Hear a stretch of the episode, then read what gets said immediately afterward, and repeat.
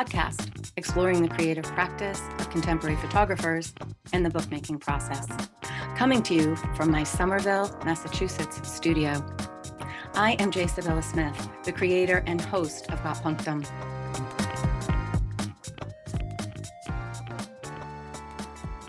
Welcome, Jess, and welcome to those joining our online conversation and to those listening on our podcast, Got Punctum. I created this platform to share inspiration, resources, and challenges as ideas move into projects and evolve into book form. A note about our format for those listening by podcast. You may access visuals by following links in the episode notes that lead to a video of our conversation. Visuals are also available on Jess's website and on the MACK Books website. And of course, the preferred way by purchasing Jeff's book, Jess's book. Following our unscripted conversation, we will have a question and answer session for our live audience. We encourage our podcast listeners to join our live online conversations when possible. I created this platform to engage and sustain an interactive dialogue. My work centers on concept development and isolating the dynamic elements of creative practice. As a curator, educator, and consultant, my medium is the creative practice.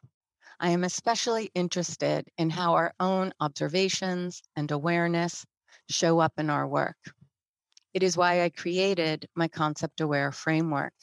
It is because I believe as visual creatives, we have a responsibility to explore how we see and why it matters. I believe in the power of the photograph to impact individual lives and to initiate positive social change. Jess, our paths have crossed in multiple states over a number of years. From your solo exhibit of Every Breath We Drew at Gallery Kayafas in 2014 to Unexpected Families at the Boston Museum of Fine Arts through many Society of Photographic Educator conferences around the country and several APADs. What a thrill to witness the evolution of your visual voice and to watch its extensive impact on our visual culture conversation. I know Leonard Cohen has spoken to you, and his lyrics inspired the title of Every Breath We Drew. As I delved into your work, I came to believe you embody or personify the refrain in Leonard Cohen's anthem. I'm going to switch to that. Ring the bells that still can ring. Forget your perfect offering. There is a crack, a crack in everything. That's how the light gets in. Jess, I believe your work is the crack where the light gets in. In this latest monograph, Look at Me Like You Love Me, I am gifted with a sensual pleasure by way of introduction and engagement. Your images offer a slice or sliver of tenderness and intimacy. Your words of vulnerability and longing speak of your authentic quest to live and love from your own deeply considered encounters and experiences. You open a portal and welcome your viewer in. The path is not linear. We are not led. It is an invitation. It is a prompt. It is a privilege to witness the tangible entity of trust you keenly cultivate and purposely craft.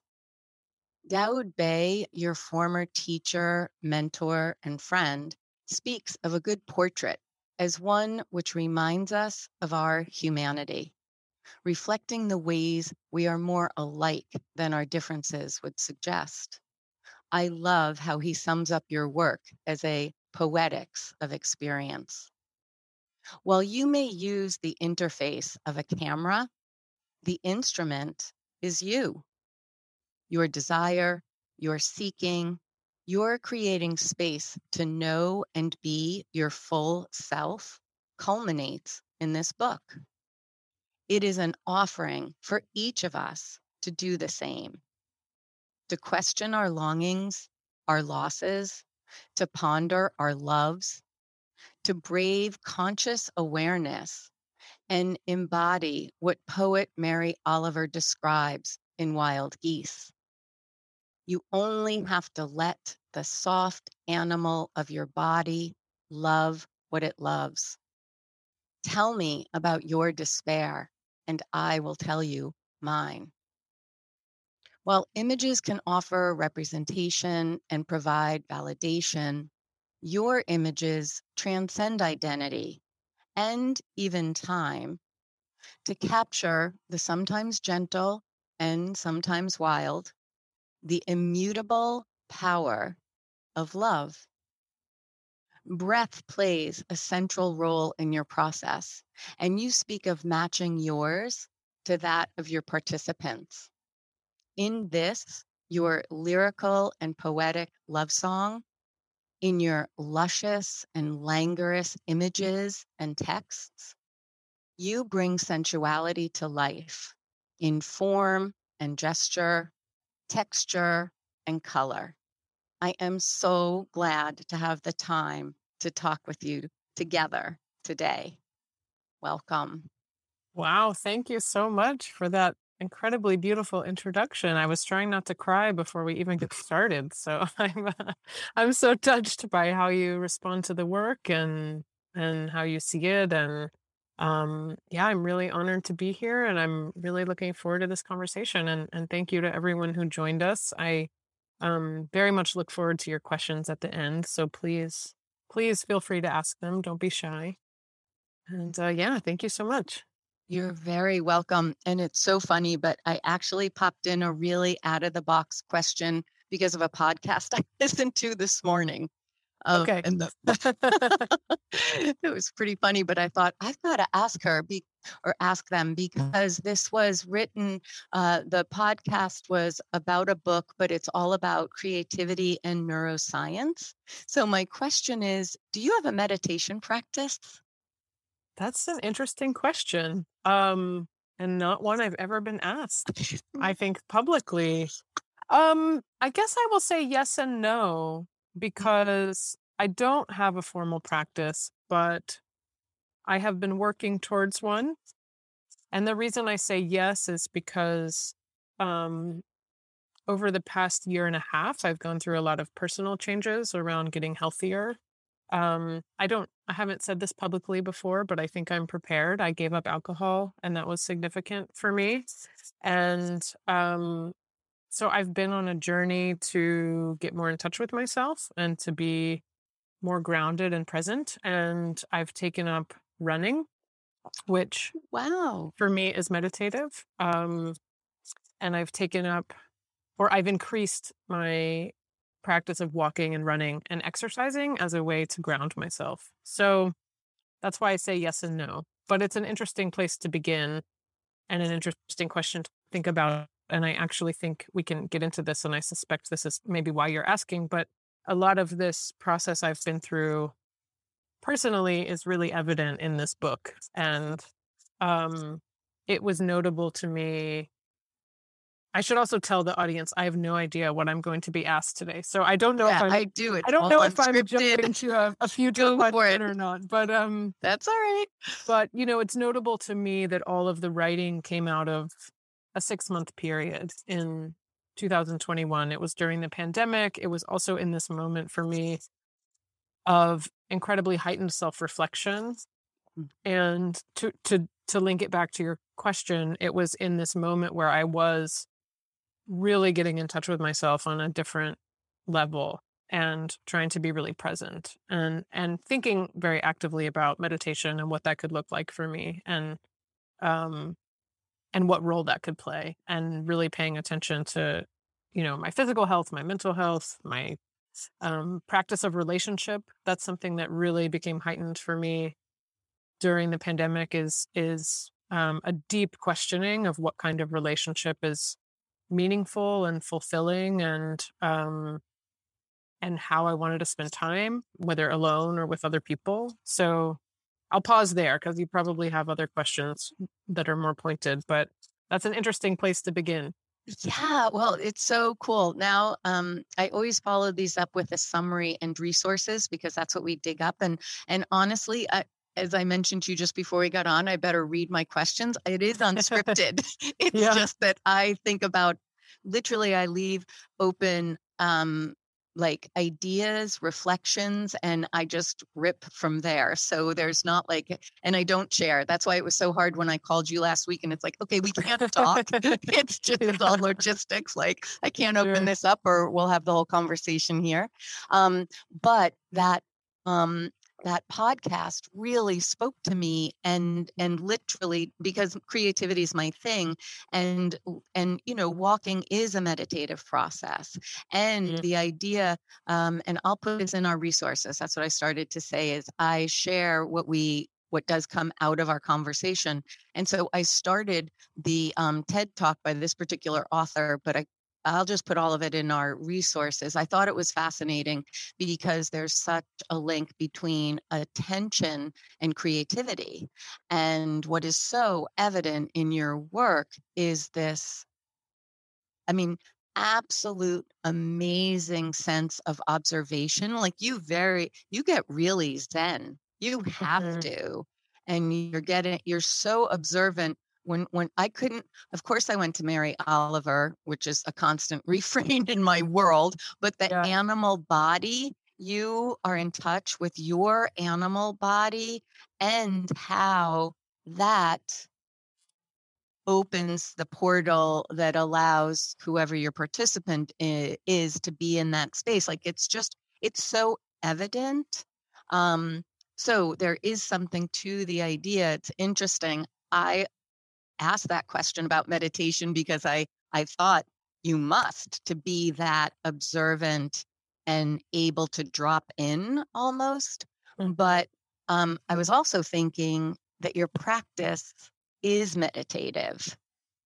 Yeah, exactly. That's what I was just thinking of as you were speaking. Um, you know, the way that I work is very slow, it's very collaborative. You know, perhaps some people listening already know this, but in case in case they don't, you know, the the people that I've chosen to photograph, particularly in Look at Me Like You Love Me, and in my ongoing personal work, um, are people who I feel an energetic pull towards. They're people who I feel drawn to.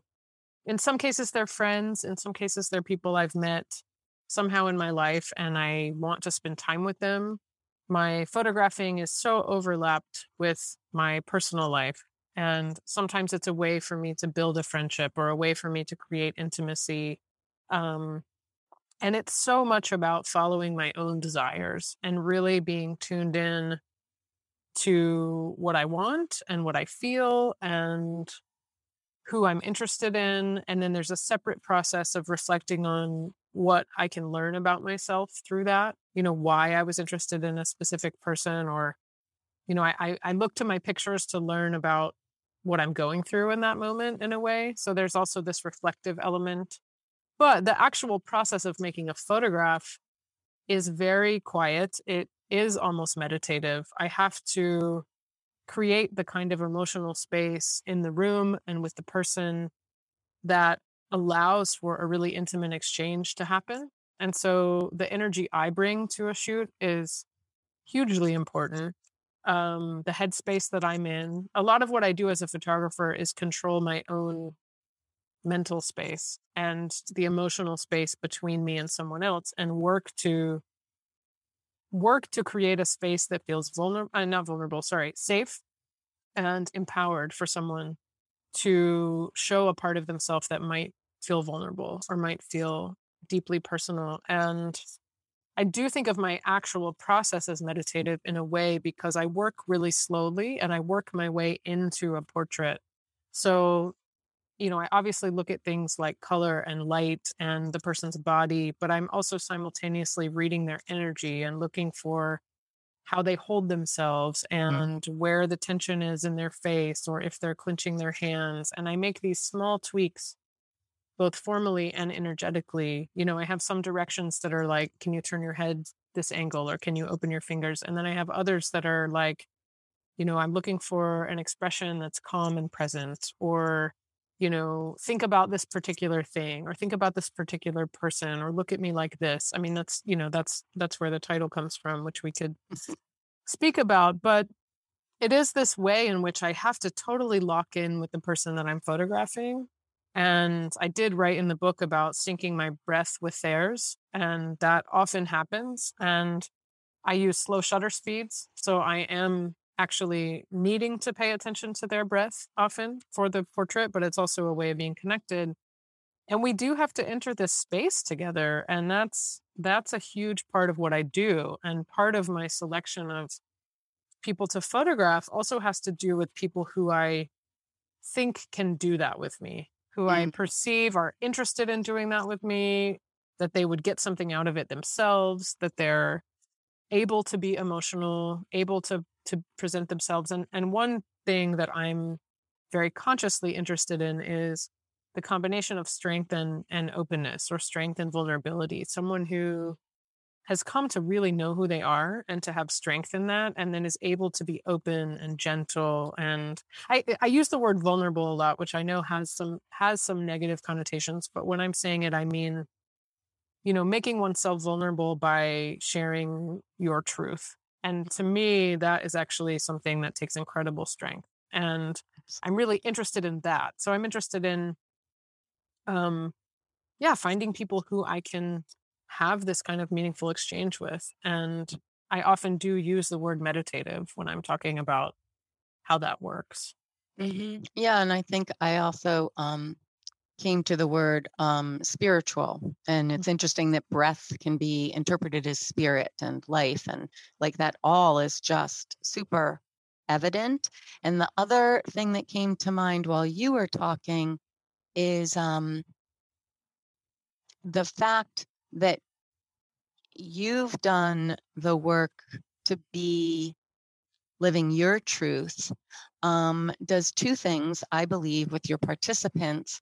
Um, it it it gives permission as well as protection. Mm-hmm.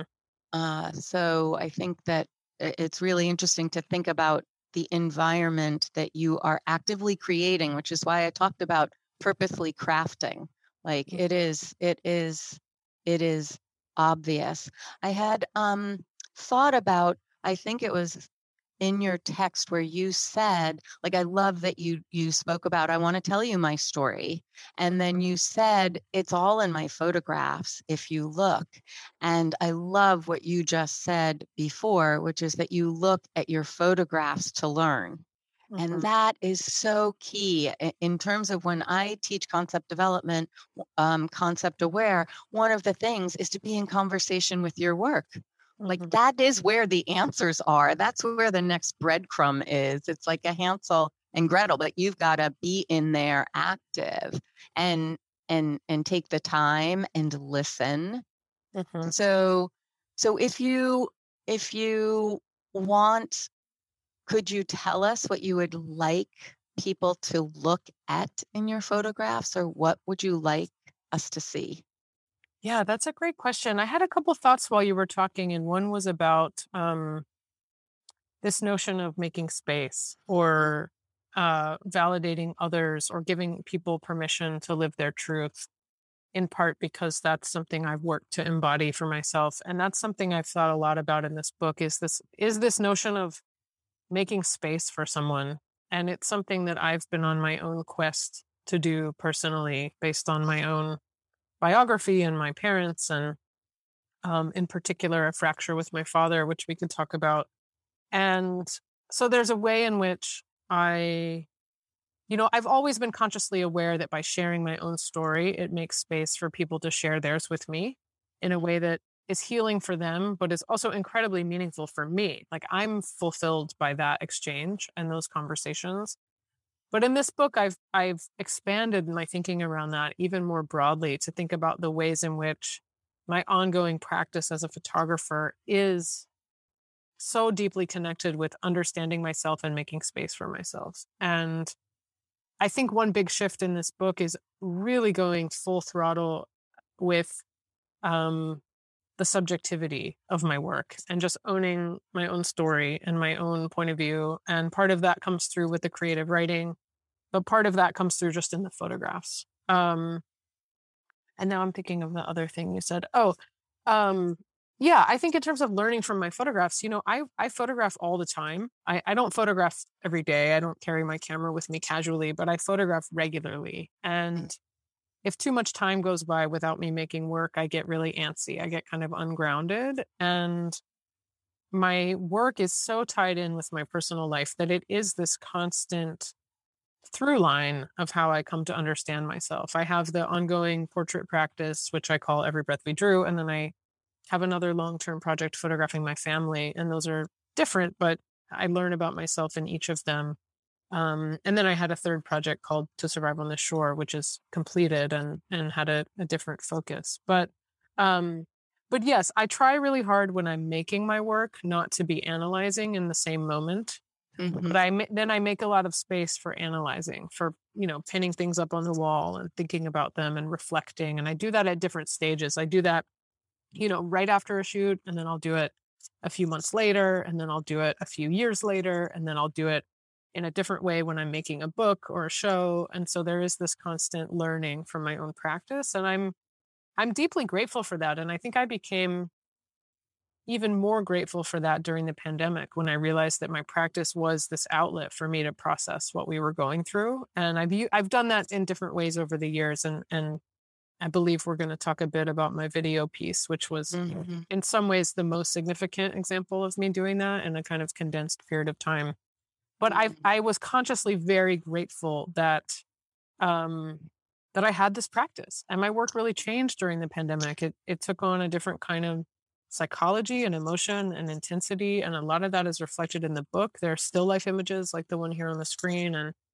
other images of flowers that I feel like were my way of really tapping into this emotional note of processing isolation and processing a need for relationship and processing human experience and processing the ways that who we are as people on a very fundamental level um, that gets validated through relationship.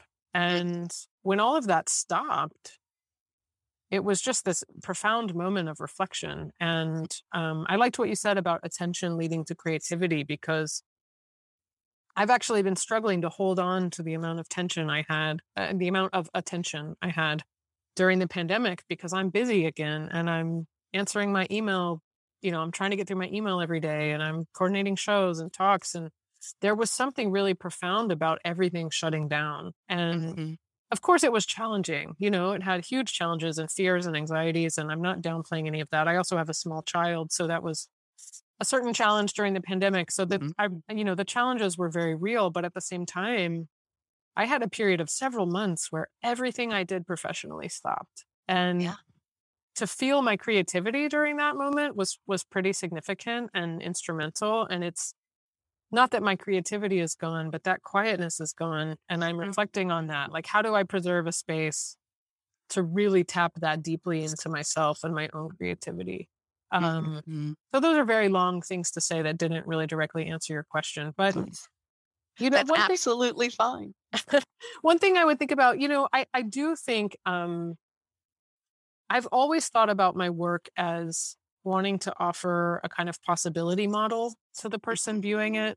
And I've often spoken that spoken about that in terms of queer representation. That has mm-hmm. been a mm-hmm. big part of my practice is you know, creating images of, of queer people and communities and trans people and trans communities and placing those images in museums and in books and um, creating a, a, a, very specific kind of representation. And I'm still mm-hmm. interested in that. But I think with this new work, I'm interested in that kind of possibility model or, um, yeah, uh, encouraging someone to fully live their own truth. And I'm mm. thinking about that in a more expansive way, not just in terms of gender or sexuality, but in kind of personhood and mm-hmm. living authentically and being in relationship in a way that is fulfilling and validating and the power of relationship to affirm an identity, no matter what that identity is. Um, and one thing that several people have said to me with this work, and I had an exhibition up at the St. Louis Art Museum for five months this past fall and winter. um, that was work from the past few years, work in the book. And so between that exhibition and this book, I've heard several times that people have told me that when they're viewing this work, it makes they themselves feel seen. Was the mm-hmm. was my grammar right in that sentence? I'm not sure. It makes them feel seen, and I, and I think that has struck so um, struck such a deep chord with me because I think that's really powerful. And so part of what I want is um, for people to have space to think about their own self and their own desires and their own identity and their own life by looking at my very subjective personal version. And I think that's happening. And, you know, in the book in particular, and we can double down on this if you like, I, I, the writing is very personal. The stories are very personal. But the way that we edited them was meant to leave a lot of ambiguity and a lot of entrance points for the viewer and a lot of room for interpretation. Um, so it's an interesting combination of highly specific and personal and very mm-hmm. open ended. And I consciously wanted to leave space for a viewer to have their own experience with the work and to bring to it what they will. And I think that that comes from the place I'm at with my work, you know, conceptually and emotionally, but it also, and I, I, I hope there's a way to say this eloquently. I think it also comes from having a kind of confidence in my practice that mm-hmm. Mm-hmm. I didn't have in the beginning and a, really like letting it breathe and letting it be and being really comfortable with the idea that I know where the work comes from and I'm interested in putting it out in the world and then letting that interpretation go wild. Like letting it be what it will be on its own and letting people get out of it what they need and want and not not trying to control the interpretation so much. Uh, and I also, you know, I, I worked on the book also a little bit in a cocoon. Um, you know, it, I was putting together the book over, you know, 2021. So it wasn't the worst of the pandemic, but I was really protective of the content and my writing. And I kept it really close because I just felt that I was doing something that felt, you know, the writing came to me kind of urgently. And I, I really feel like I was following something that was coming and I just had to let it be and I didn't want to overthink it. I didn't want a lot of opinions. And um, I do think it was important to this work that I just let it be. I let it have breathing mm-hmm. room. I followed the work. I went, you know, I, I have sometimes throughout my career um, focused a lot on like career building and next steps and how to present my work and you know wanting to situate new work within the context of older work and just thinking somewhat strategically about the professional side which i think has has certainly had its perks but um with this i kind of let go of all of that mm-hmm. and i just and and that was partially through the collaboration with MACK that gave me permission to do that and i was also at a place where i was ready to do that emotionally mm-hmm. but i just let the book be what it would be and went full speed subjective focused on it as an artist book. You know, in the book, there's no um, there's no external text. You know, there's no curatorial text. There's no introduction. There's no statement. Um, I actually cut the acknowledgments because I didn't want to break the fourth wall at all.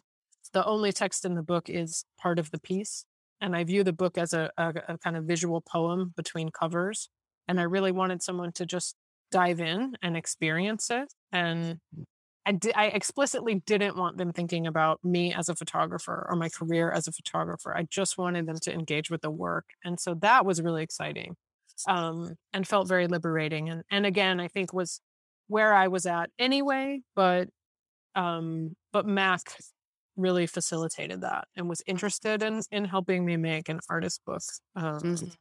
Actually, it was, um, I'll go backwards because you gave me about 50 things to think about and say. I know it's sorry. I know it's talking. No, that's awesome. It's uh, totally fine. But I'll go backwards, and that's that. It sounds like MACK gave you the like. I almost think of two things: foundation, number one, but also that idea of you could be the kite because they had the string, you know, and um, you just talked about so many things. So let me just back up to say that um, that whole idea, um, you are obviously extremely successful because what you're describing is exactly what I tried to describe in my introduction because it happened to me. Um, and one of the things that I wrote as I was uh, experiencing it was um, I gave some thought to the flowers, and I thought that for me, they were speaking of impermanence mm-hmm. and speaking of the fleeting nature. Uh, if if if anyone who is you know over 15 and lived through the pandemic isn't thinking about their own mortality, then they weren't here because that sure. has to have been a, a, a, reality. So, this idea of us owning, um, like your deep dive reflective period, um, without it being tied necessarily um, specifically it's this it's this collective experience that we uh, we all entered into um, so it's this idea of both um, really crystallizing the joy and the terror of living and and so like the volumes were turned up like and and frankly all of our inequities were turned up and and mm-hmm. i just had the feeling even from the first moment we were in it like hey if we don't if we don't get if we're not listening now i don't know what it's going to take to make it you know possible for us to really change um, and to actually address that quietude you found but when you talk about um, how your work changed and there was a level of maturity there is. Like it's interesting because of course i went back to every breath we drew and and what i know this is part of that experience but it we watch you grow too.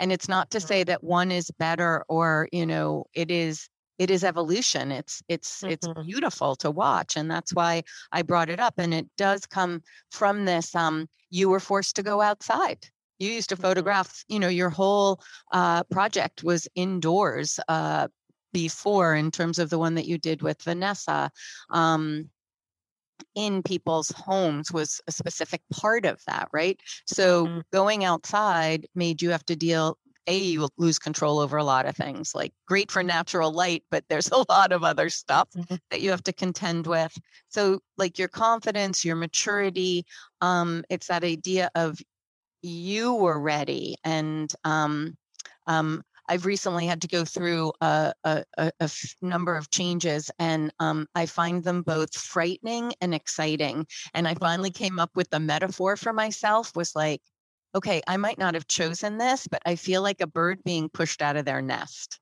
Mm-hmm. And it's it's not a bad thing. It's just it's it is scary, and it's helpful to recognize that um, so anyway, I just wanted to circle back to all of that. And then in terms of being outside, you also um, you don't number pages. You just don't get that's what I meant about not linear. Like I loved that expansiveness. And one minute you were super specific. I think it, we learned that you lost a brother like mm-hmm. it was just, I mean, there were times that were breathtaking. I was like, you know, and or even when there's just one word or a part of a sentence on a page, and you give us such space to be able to take that in. I mean, just mm-hmm. so, so beautiful. It's interesting. I almost am now getting the sense that MACK did for you what you do for your participants, right? Mm-hmm. That they yeah, that they gave you this kind of like ability to have such openness and mm-hmm. and expansiveness and the way that you came in with the specificity of um of your text it was so experiential it was like like i was you know even before i learned that you that the title look at me like you love me was directed at vanessa i was assuming it was so it's mm-hmm. like there's these ways in which it's just um you talk about the water and and i am like hook line and sinker like i should just be a fish like i i have to go to the ocean like like if yeah. something happens good bad any season like that's my plug-in i go and you talk about that and i think about how your choices here were were oceanic for me in that they mm-hmm. have a rhythm but it's all like it's just this beautiful um like enter where you will right mm-hmm. you know um and then the only other thing i wanted because i can get so conceptual i never get back to bookmaking but yeah. i think so reel myself in here. But the fact that you did this, you didn't include the titles when we're looking at the images. We don't have page numbers. And this is stunning. I love that you just end with this compilation is beautiful. And um, it's really interesting too that you open up with a self portrait and you close with a self portrait, which was obviously, I think it's getting glare, but um, purposeful. So uh-huh. I have a, did you have a discussion about that? How did that fall into place? That that. Yeah. Let me come back to that because I had a couple sure. thoughts as you were talking. I'm going to okay. see if I can hold them all in my mind. Okay, but, good. Um, I, I, may forget one or two, but one was just going back to the flowers as being ephemeral and mm-hmm. thinking about our own mortality, um, but also about the in, the inability to hold on to anything really, mm. and that's part of what this book centers around is is the the the risk of loss that comes through living and through being in relationship, but how that's a necessary risk if we are to be fulfilled. It's just the reality of being alive. And so that's something that I think deeply runs through the book. And there are some stories directly about loss. As you mentioned, my brother passing away and the end of my relationship with my father. There's a story about a friend who died by suicide. Mm-hmm. There's more ten- tangential stories about loss, you know, trying to hold on to things when I was a child and photography as this way of kind of holding on to things. Um, but I also wanted to mention that the ephemerality for me and the, the, transitional nature of the work also presents itself in the outdoor images because they're often made at sunrise or sunset. And there is something about this very um, quickly changing mm. space that I'm really interested in. And that also comes up in the water. Um, you know, I'm interested in water as something that's always in motion and always fluid and always changing. But like you, the water is this very steady presence for me. And there's something really reassuring about it. There are stories um, throughout the book that that write about water and my relationship to water and water as a place for both processing grief and um, and for immense joy and kind of feeling my body being held and feeling in union with other people. And so um, so that was one thing. I'll come back to the water in a minute, but I also wanted to mention what you were saying about the moment this book came out of and my evolution, I'm really interested in this book capturing who I am right now. And I'm very interested that that will change, mm-hmm. or I'm aware that that will change, I should say. And I'm interested in that. And I think I feel that most intensely with the writing. And I anticipate making a book of my family work at some point, and I'm sure it will have writing in it like this. And I think that I will be a different person then. And I'm mm. interested in that. Like, how do I, you know, I've intentionally not started writing about those pictures because I like this idea of writing in one kind of concentrated moment because mm. it's mm. capturing how do I reflect on my life and these memories now in this moment. And that's very much in this book. And that's something I embraced.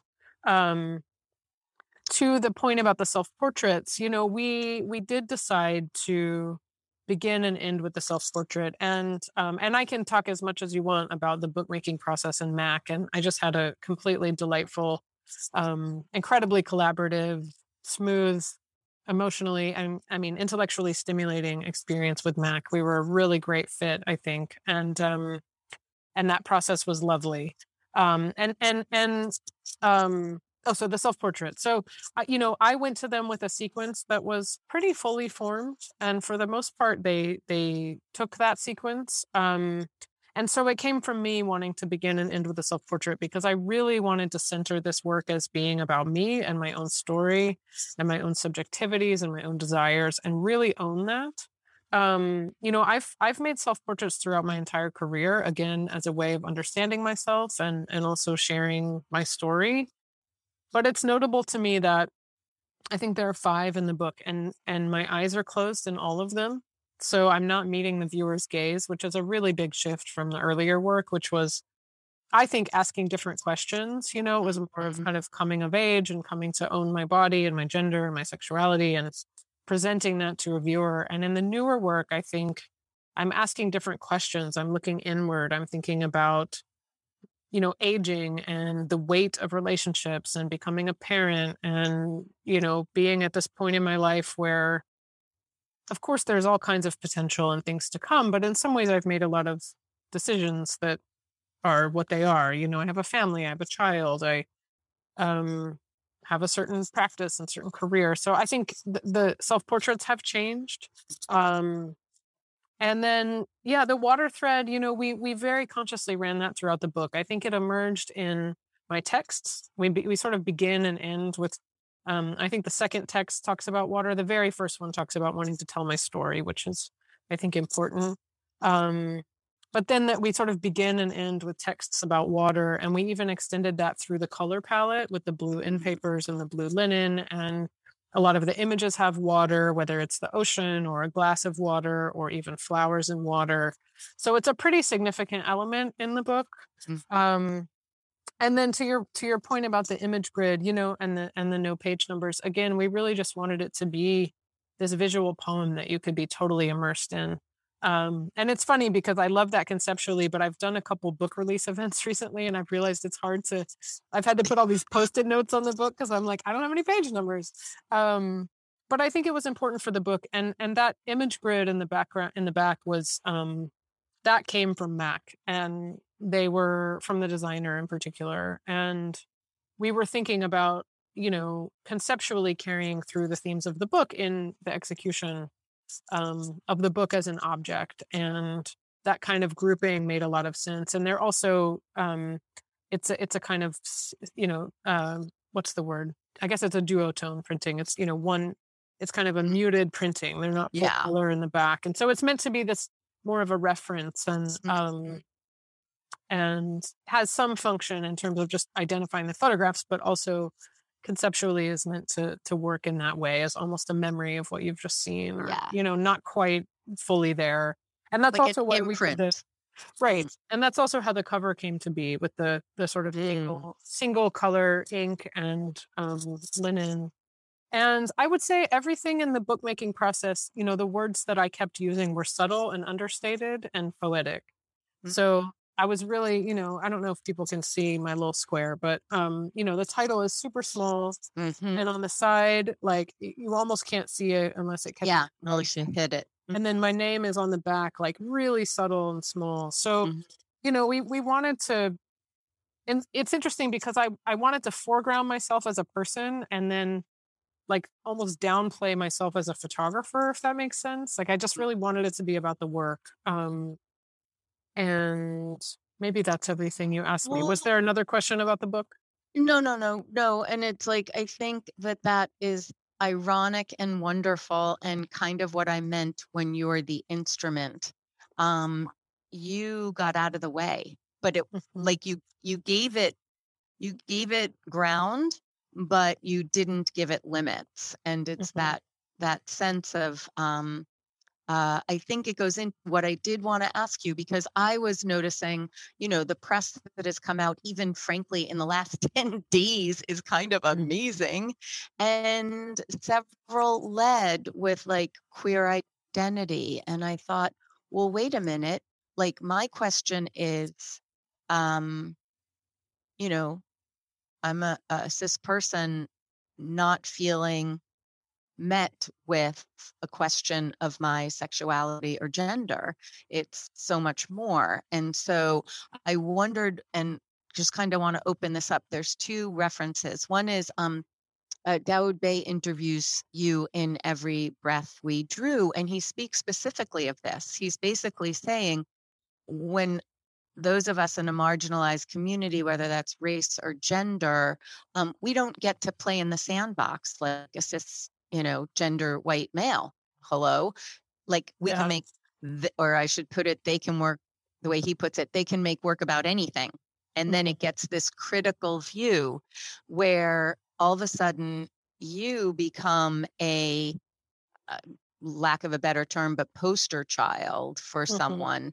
And it was interesting because in my conversation on one of my uh, previous books was with Teju Cole, and we spoke about this, and he brought in the reference of not wanting to be modified or mm-hmm. codified.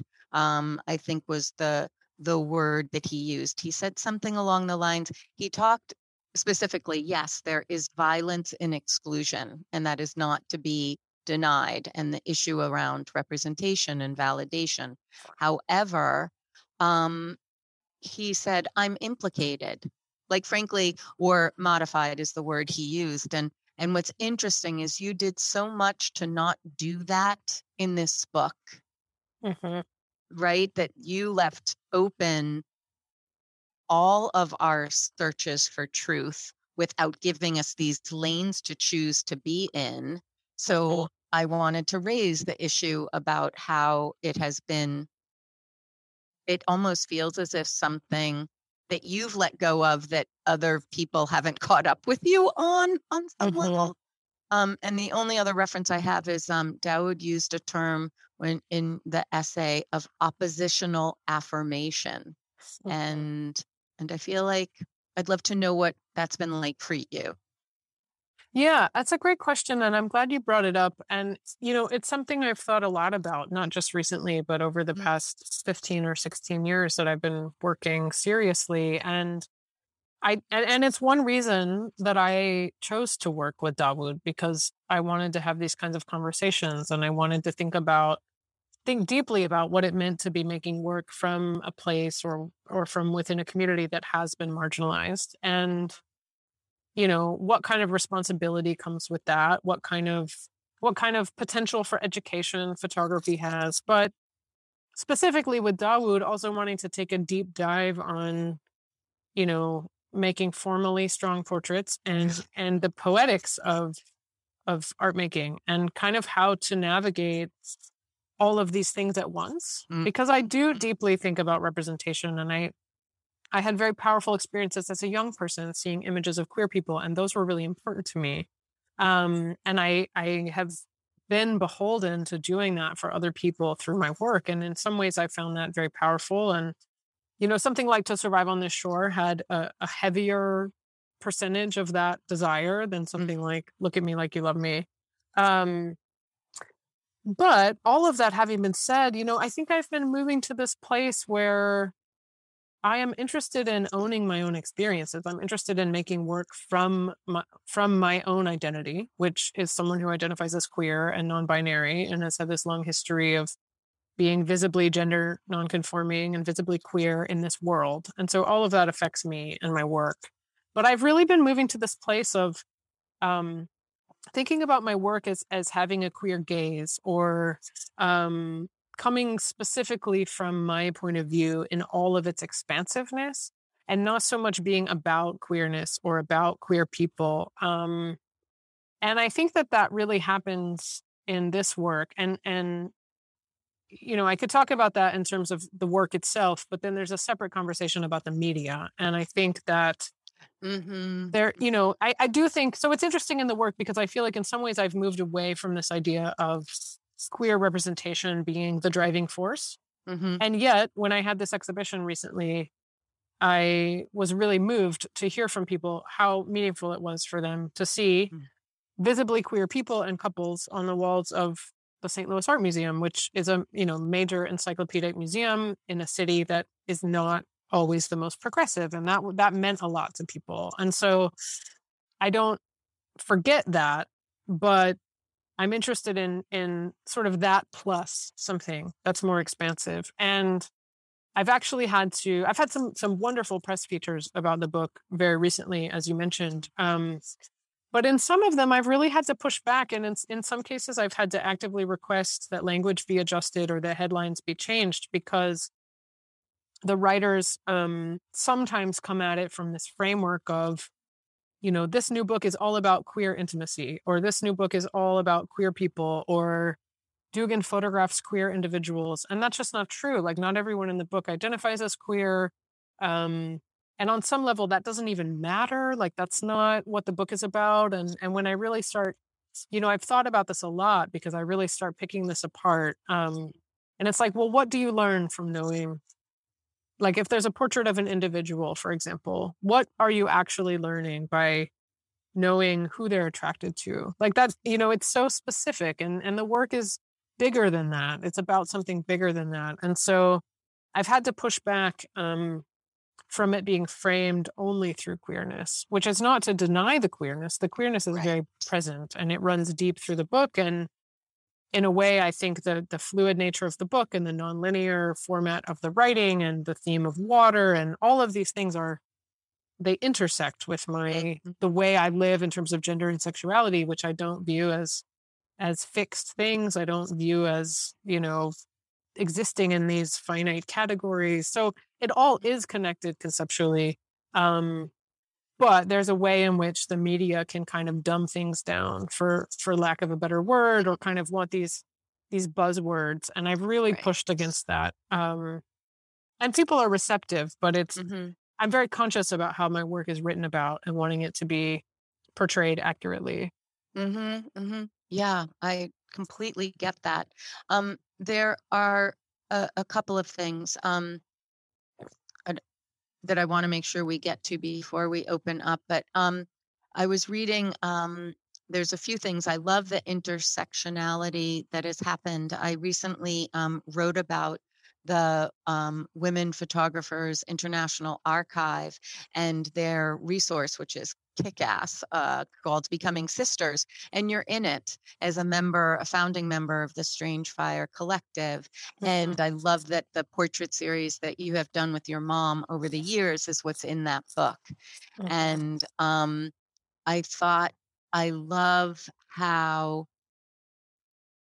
we're witnessing a seismic change uh, I think photography is such a fascinating medium because it is part of the visual culture conversation and it's and nobody's got the answers and i really like that um, and not everyone likes to stay in that ambiguity that you mentioned before but it's so important um, yeah.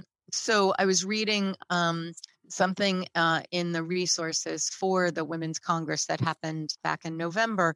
And um, Dr. Deborah Willis was in conversation with Zanele Muholi and uh, Zanele, South African uh, non binary, amazing portrait photographer using a lot of self portraiture, uh, performance, installation, etc. Um, basically, um, spoke of her.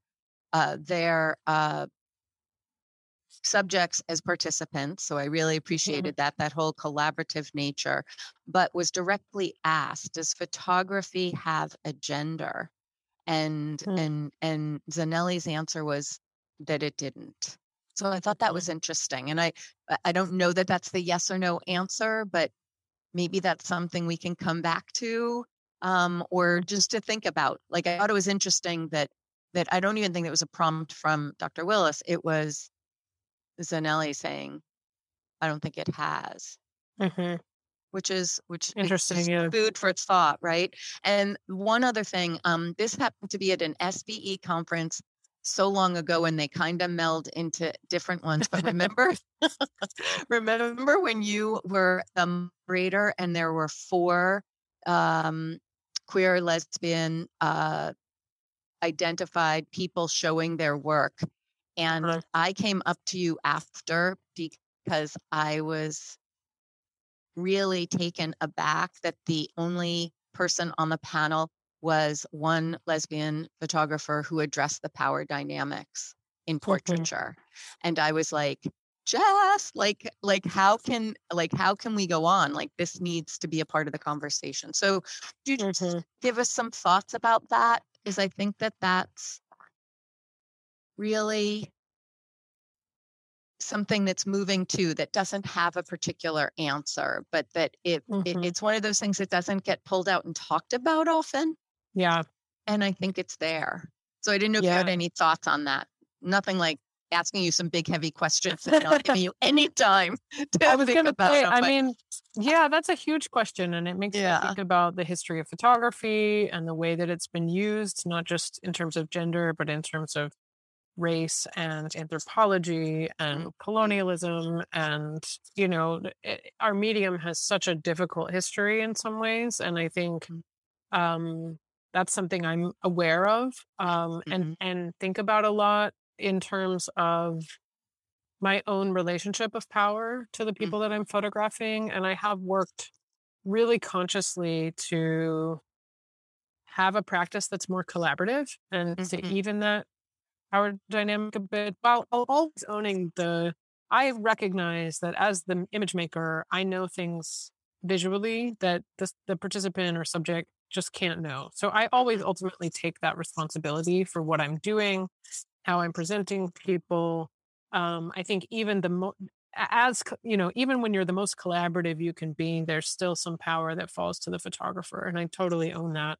Um, but I, yeah, I think about it a lot in terms of, um, you know, kind of an ethics of care and like an ethics around mm-hmm. portrait making and an ethics of how I interact with people. And there are certain things I do like you know often having the, the the participant make eye contact that's something i've done for years as a way to sort of give some of that agency to them to show that they're present and participating to activate the viewer i mean there are multiple reasons i do this i think about the quality of light and what that says i think about the angle i'm photographing from i think about the person's comfort you know i never i would never push someone to do something they're not comfortable with. And there are some moments where there's nudity and it comes from the person I'm photographing. And actually, that process ends up being really like meaningful to them, you know. But I would never. It's it's part of my practice as a photographer. I would never push someone mm-hmm. um, to to go to that place if they weren't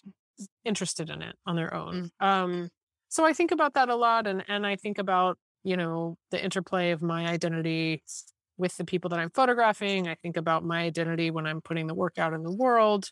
Um, but I guess I would say I have a pretty clear ethics around photography for myself.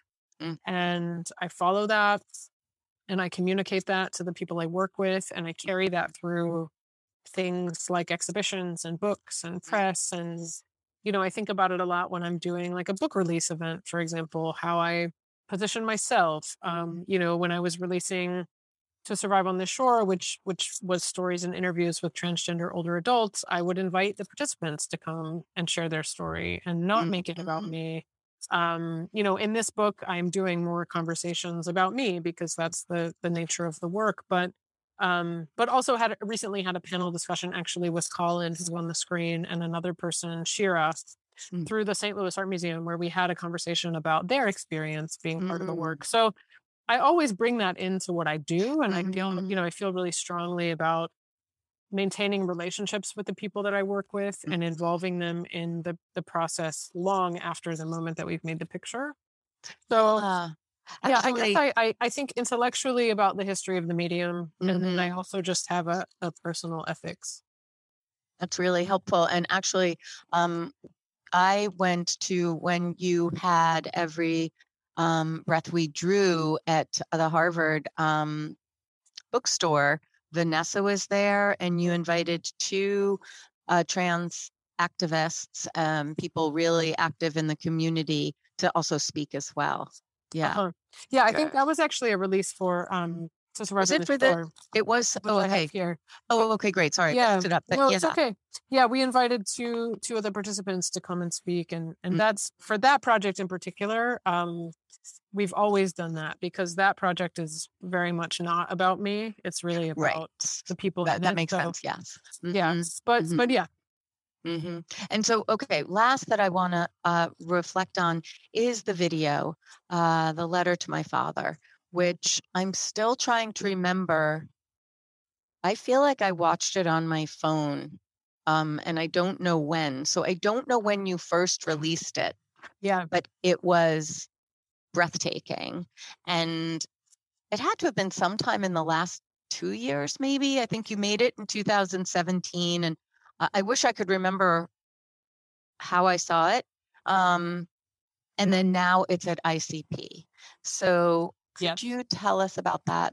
It it's breathtaking. Sure. Yeah. So Letter to My Father is a video piece I made in 2017 that combines a audio files of me reading a rhetorical letter to my father that's trying to come to terms with our difficult relationship and um and that letter traces things like my early gender nonconformity, my coming out, um, you know, Vanessa and I getting married and wanting to have a child, and how that was essentially the beginning of the end of my relationship with my father. And then it kind of similar to the book, it's it's nonlinear. It bounces back and forth in time to kind of imagine that experience from my father's perspective and what his life must have been like as he expected it to be a certain way. And then that all changed.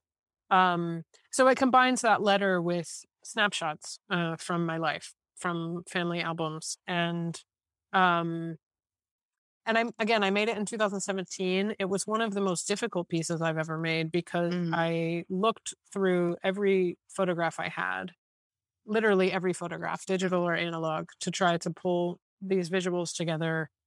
And I would often leave the studio in tears because it was my way of also processing what was happening. You know, when I made the video, my father and I hadn't been speaking for about two years, and now it's been about seven years. Um, but it was huge for me to make it uh, to work through that experience and i first exhibited the video at a small university here in st louis and i think it was really helpful for me to have a exhibition in mind you know i had this video room i could imagine mm-hmm. um, but to have it be kind of low stakes because it felt so personal and i was mm-hmm.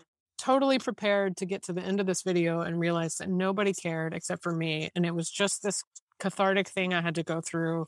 Um, it was really agonizing to work on, which the rest of my work is not. It comes very easily. Um, so I showed it in, in, at that uh, venue, and it was well received, and I got some very um, empowering feedback. Just realizing it was resonating with people who had all different kinds of stories, and it, it wasn't actually as specific as I thought. You know, it tapped in, I think it really taps into this idea of the tension between needing to live in your truth and wanting acceptance from other people and what happens when those things are at odds and what happens when the people who don't accept you are your family you know and i think so many people can relate to that whether they're queer or not or you know for all kinds of reasons yeah um so i showed it there and then i you know gained a little confidence and was thinking oh maybe this is interesting to people and started to show it a little more broadly. I showed it at the Museum of Contemporary Photography in Chicago and then I've showed it alongside other work. So I showed it alongside To Survive on the Shore at the University of New Mexico Art Museum, and I've shown it alongside Every Breath We Drew.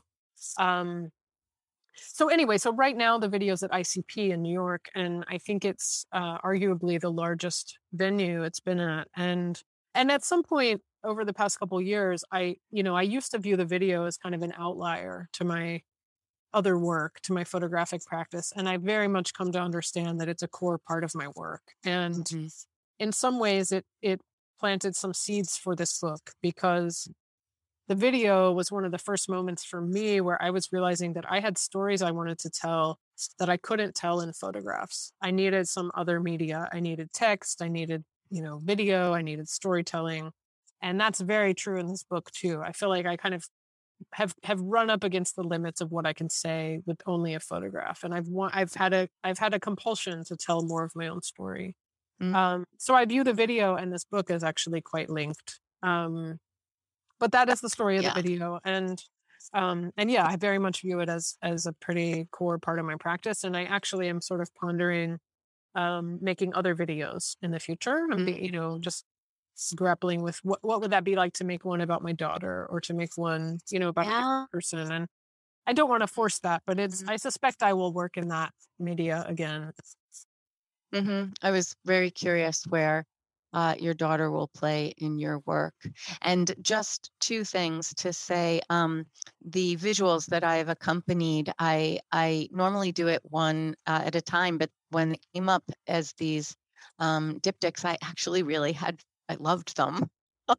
yeah. And we've just had a handful, but the piece uh, that I took out of the book in terms of a quote, which I thought was so beautiful love was hiding in the shadow of every day, there all along, waiting for your eyes just. Beautiful. I love um, that you pulled the the diptychs too, because like you know that's something we did in the book very mm-hmm. consciously, mm-hmm. like the portrait and the flower, and then this is one of my favorites, the the portrait with mm. the Wisteria. Mm-hmm. Anyway. So yeah, I, I like think it was so funny. I didn't want to go off of like actually. So you've got my favorites, obviously, but when I saw this up on screen, I was like, oh, like, oh man, that one. It, they're really, be- and then it happened again. Like, look at the shadow and the light, like crazy, and the color, just beautiful. And this, like I hadn't even planned on that, and that was cool. Yeah, Yeah. the poses were just inverted, so beautiful. Um, and ending on this, you know, you are a busy person, so I super appreciate you bringing uh, your attention here and spending the time. And I'm so excited to be able to to discuss this all with you. It was just a treat, such a beautiful object. Oh, likewise. Thank you so much for having me for the invite, and thanks to everyone who joined today. It was was wonderful to have you here.